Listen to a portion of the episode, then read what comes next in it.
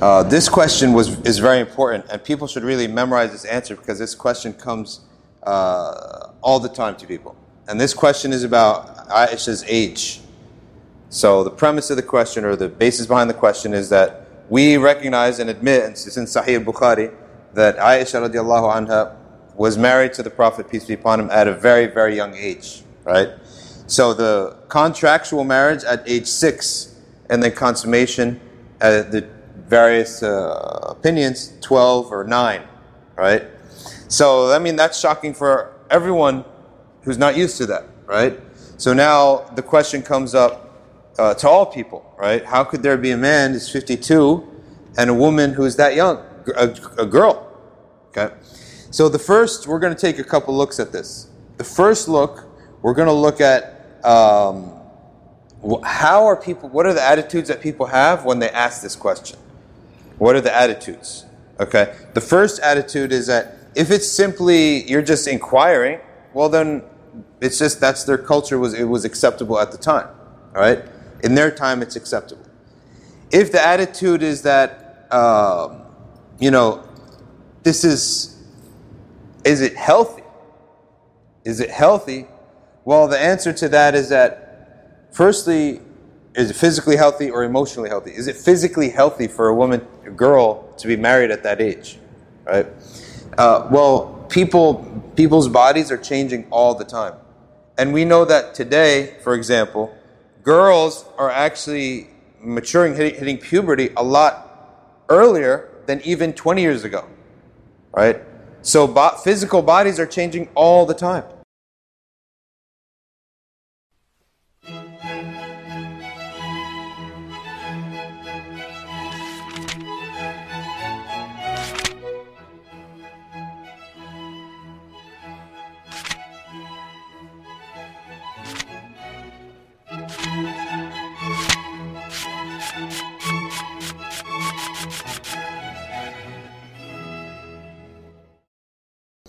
Now, if the question is, well, emotionally, is she emotionally ready? Okay. We say to this, like, yeah, emotional preparedness in a civilization which doesn't have organized education, K through 12 plus college plus grad school, right? Everything is speeded up. You, you'll be a man by the age of 12 and 15, 13. That's why you have Osama bin Zayd. He's a general of an army right, at age 17. Or Imam Malik, he's the mufti of Medina at age 17, right? People matured mentally a lot faster. Why? Because there was a lot less going on. There was a lot less. There weren't. They didn't have to learn about the IRS. They didn't have to sign property rental agreements. They didn't have to get car insurance. They didn't have to apply for jobs. They didn't have to go to grad school, take SATs, take GREs. They didn't have to do any of that stuff. Okay? So their lives, there was a lot, were more rudimentary, okay? And it was very quick to basically get everything they needed, you needed to get. Right? What's you gonna, what are you going to do from age 12 to 17 in the desert? There's nothing else to learn. There's nothing else to do. People, all people got married at a young age. Check this out. Uh, one of the Ummahat al-Mu'mineen, her name is Umm Salama. Umm Salama, when the Prophet came to propose to her, okay, he was 29 years old. She was 29 years old. And she said about herself, O Messenger of Allah, I am an older woman. Right? She was 29. And she considered herself an older woman. So what does that mean? That means like by by her time, 13, 14, and 15 was an age that the average woman was getting married. For those who are questioning if it's unhealthy, there's another element to this. And that is that you think that you care more about Aisha's emotional and physical health than her parents? Okay? And this links into the epistemological element. Epistemology, like where do we get certain knowledge? Those, if you're saying that Aisha married a young age, you are at that point accepting the narration as true. That she did get married at that age. Where are you getting that information from? You're only getting it from Bukhari and, and, and the Muslim sources If you're accepting it, then you also have to accept everything else that those sources give us. You can't selectively pick and choose what you accept and what you don't accept, right? So if you accept that, you also have to accept that her parents were there, right? Abu Bakr and her mother, they were there from the beginning to the end, right? They were there way after her marriage. They were there the whole time. So you were gonna, you're actually coming in here with some concern. But your concern is brimming with arrogance and assumptions and otherization and barbarization of the other. You think you're going to be more concerned with her than Abu Bakr and Umar meant. They were there and they approved of it and they prepared her and they celebrated it. Right? Now, the other aspect of it is that you're, you're sort of otherizing and barbarizing Abu Bakr and Ruman by claiming that they too, yani, they too were harsh and mean to their daughter. As if what they didn't have human concerns, even if you're the enemy of Islam Abu Bakr and Umm they're not going to care for their daughter. They're not going to yani, make sure she's happy and she's safe and she's healthy. Right? So, from an epistemological standpoint, we're going to come to the fact that their parents were there. If you're still clamoring about it, then we tell you, what do you think they are? You th- are they barbarians? They didn't care for their daughter? All right, so that's another element. Now, the third uh, aspect are people who are telling you it's morally wrong. Like that was morally wrong. And it's really curious for anyone in our, in our day and age, in our society, to tell us that anything is morally wrong. Because this is the father, this, this country is like the father and mother of moral relativism, right? Morality is evolving. I had a debate with a guy on Twitter the other day, okay? He said, I said, well, what's your source of morality? He says, morality, does it exist? He said, it exists, but it evolves. As we evolved, morality is evolving. All right? So if that was the case, right, if that was the case, then if, does it only evolve here? Why don't you um, uh, expand your intellect, right, and realize that it's subjective over there too, and it's morally acceptable to them too, all right? So limit your own criticism and tell yourself, right, it's morally wrong to me. Don't apply it to them. Right? Se- secondly, we're in a society that's really just uh, um, all about the evolution of marriage itself. So who are you to criticize anyone else's marriage? Right? If you're if we're, if we're in the West and lib- liberals are telling us that marriage is constantly evolving, and now incest is a discussion now, even the, the famous uh, physicist, astrophysicist, Krauss, I think his name is Krauss, Krauss or Krauts. I mean, he's a big proponent that we have to revisit the incest issue, right? We have to revisit it. Why is it morally wrong if two consenting adults are, are, are supporting it? And why should the government get involved? Let them choose, right? So that this type of uh, mentality, are you going to now go and, and, and you're all about shock. America's, uh, uh America's all about shock. We want to, we're shocking, constantly shocking the world with our new uh, uh, developments in marriage and morality and sexuality, and then you're going to turn around and be shocked, right? You're shocking the world. Why should you be shocked by anything, right? So that's the other thing. It's uh, if it's going to be, if it's going to come, if the criticism is going to come on moral grounds, then you yourself are not standing on any ground, all right? Because you yourself are constantly changing the definitions of marriage uh, and morality. A lot of this is part of cultural imperialism. Right? It's really cultural and intellectual and moral imperialism. Namely, it's the white man with no um, dissing to the general uh, race or of, of, of people being Caucasian, but generally in our culture, it's the white man going over to the east and saving the Easterners from themselves. I mean, this is you're talking about Dances with Wolves, the white man, he's the one who's going to save. Like all those Indians couldn't save themselves. But the lowest of us can come and save you. Dances with Wolves, which is about a, a, a white man who saves the Native Americans or tries to save them. The Last Samurai, okay? The samurai cannot do anything, but this drunk white guy, okay? Because in the beginning of the movie, he's drunk, okay? He's a drunk and a failed soldier he comes and he's inspired and he can save them. So again, the lowest of us can save the best of you. right? Then you got Avatar, forget uh, a civilization, he saves a planet, okay? Another soldier goes to save a planet, okay? And he's the good guy there. So you're constantly getting this, the, the white man savior complex, and now you have it applied into feminism. White women going over to the east and saving these eastern heathens from themselves, right? And from the men of their society, right? This is cultural imperialism. Lila Abu Lughod and, and Beth Baron, this is what they made their careers on, right? Refuting this and realizing you are taking your moral notions, forcing it on others, and telling them what to feel bad about and what to feel good about and what's freedom.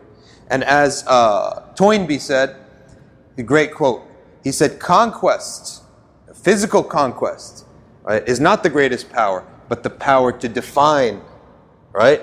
The power to define is the greatest conquest. I'll define for you what freedom means. You want to be free? I'll tell you what freedom means, right? Uh, as now the West is doing. Okay, the West is doing now. What does Islam mean? We will tell you what Islam means. And we promote certain sheikhs up, right? Promote Ayaan Hirsi Ali up, right? Like this woman. No education in Islam. She's on all the talk shows. She's talking to the press club. She's on Jon Stewart. She's on all the shows. Uh, she's got book, pu- books published by the best of the Western publications, right? So this is the thing: the power to define. Okay, and this is what colonizers, what the West and the British in particular figured out before anyone else. Before that, a tribe used to go, "We're conquering you people," right? We're, we're forcing you. The Mongols come, we'll just conquer you. Okay? But no, the British, and maybe the French as well, right? They got it really well. And they said, don't just conquer them, all right? Get into their minds and tell them what's right and what's wrong, how to understand liberty, freedom, how to understand their own selves, all right? And this is not the conquest of a people, this is a conquest of their epistemology. In other words, where they get their truth from. Feminists really have to be pushed back, right? They have to be pushed back in telling Muslim women how to feel about themselves. And this, not only is this uh, in academic circles, this is deeper. This is in military circles. In the military, this type of thing is taught to the soldiers and to the people at large. They're shown videos, they're educated that this is the founder of their religion 52 married 9, right? 52 years old married a 9-year-old. That's the founder. Imagine all their men. Now when the soldier looks upon a woman, I need to save this girl, right? From her dad, from her husband. And he looks at a man, I need to eliminate this barbarian so I can free these poor girls, right? The epistemology of it. If you're accepting, since when do you accept Sahih Bukhari? Next time a liberal comes and says, oh, even Muslims, liberal progressive progressive Muslims. Prophet married a girl at age nine. I said, wait, wait, you accept Sahih Bukhari? Since when? Right? They don't accept hadith. Right? Most of you don't accept hadith. Why are you accepting this? Now, now you're praising us because you're telling us, yeah, Bukhari was an accurate transmitter. That's great. You can't selectively pick. So that's the epistemological element of the question. Okay? Now let's look at within the deen, within the seerah. There's you can talk about this issue from within the seerah. Now that they've proven and displayed to us that they are accepting our sources, let's bring you another source. We know when in the seerah Muslims raised their eyebrows to a marriage. Because when the Prophet ﷺ married Zainab bint Jahsh, okay, she was the ex-wife of the Prophet's foster son Zayd bin Haritha. And in their culture, you talk about cultural relativism, right? In their culture, you cannot marry the ex-wife of your of your of your adopted or foster son. You just can't do it. It's as if marrying the ex-wife of your real son, right? But Allah came to tell the Prophet they have to know that foster children are not equal to real children. So how do we do that? Marry them. And he had him marry Zainab bint Jahsh. Okay? Uh, and marry Zainab bint Jahsh. All right. When he did this, the Prophet himself hesitated. The Prophet himself, because he knows it's going to be a scandal. And the beauty of it is this, from our standpoint, it's not a scandal with the kuffar. It's a scandal amongst the Muslims. These are believers who accept him as a prophet. But when people do things that the morals are norms, not morals, the norms, it contradicts norms, we hesitate even if we believe it's a prophet. I mean, we have several examples. At the Hajj, at the Umrah, at Hudaybiyah, when they actually were going to make Umrah, and when you make Umrah, you shave your head. Well, they didn't make Umrah. If you remember, the Quraysh stopped them. Okay? So what are you supposed to do? You didn't make Umrah, you should go back. No. Allah said, have everyone shave their head and slaughter as if you did Umrah. Why? Because in the sight of Allah, you did. You get the reward of it. So the Prophet went out and said, shave your heads. But, the, but they didn't make Umrah. They didn't do the Umrah. So what did he say? What did they do? They didn't do it. They just looked at each other perplexed. Why? It contradicted the norms. They didn't question his authority. They just couldn't do it. They couldn't bring themselves to do it. Until finally, Sauda bin Zam'a said, Go and you shave your head, then they'll just emulate you. And that, that's what happened. So, what does that show us? It shows us when they had an issue with a norm being broken, they spoke about it. They weren't shy about it. Okay, they did speak about it. So, that's one another element. In other words, that if they had a problem with Aisha, we would have known because they had a problem with Zainab, and we would have known. Furthermore, Aisha occurred in Mecca amongst the kuffar who were looking for an excuse. Zainab happened amongst the believers in Medina. Okay? So, next thing, the fiqh of the matter. The fiqh. In Sharia, in our law, if the Prophet ﷺ is behaving or taking an action based on revelation, like this is religion by law, this is the law, then it's law for us. Like what? like yani the Prophet, Allah always spoke about how good the miswak is. Brushing your teeth in general and using the miswak in specific. So that's their custom, but it becomes our sunnah, it's part of our religion to actually use that specific stick. Right? But the matter of marrying Aisha at her age was not a matter of law. That was acceptable in their urf, their custom. Therefore, the fuqaha tell us that you are allowed and it is valid for a khalifa or a sultan, okay, to set age limits for marriage based upon urf. And we have this in the books and for over 200, 300 years, okay, for three, 400 years into the Ottoman times, okay, there were actually laws set on age limits for marriage. And the fuqaha did this, okay? The fuqaha did this, okay? So the fuqaha, they established that no one can marry under the age of 15 in the Ottoman times. We have records of this. Why? Because it's based on urf. Right? So just because it happened once doesn't necessarily mean that this is actually a sunnah to go around looking for young girls. There's urf involved and there's discussion. So that's another aspect. Last aspect is the wisdom behind this is really internally for the Muslims, the wisdom of Aisha radiallahu Firstly, the Prophet didn't choose Sayyid Aisha. Aisha was brought to him by the Prophet. We believe that. The Prophet said, woke up, he had a dream that Jibreel ﷺ placed a silk bundle in his lap. Okay? When he lifted his, he said, What is this? He said, This is your wife. He lifted it and it was Aisha. Ta'ala anha. Okay? Then a couple period of time later, he actually became married to Aisha. He married Aisha. It was on divine order that the Prophet married Aisha. And marriages have functions. Not all the marriages were just for the Prophet, peace be upon him, okay? Uh, for his self. There were tribal alliances that the Prophet made. Like he married Ramla bint Abi Sufyan, the wife of his enemy, right? Abu Sufyan, or the daughter of his enemy, to strengthen a bond, to create a bond, to push away the enmity, the animosity. He married Aisha because she is going to be the teacher of the Ummah. And the Prophet said, Take half of your deen from this little red hair.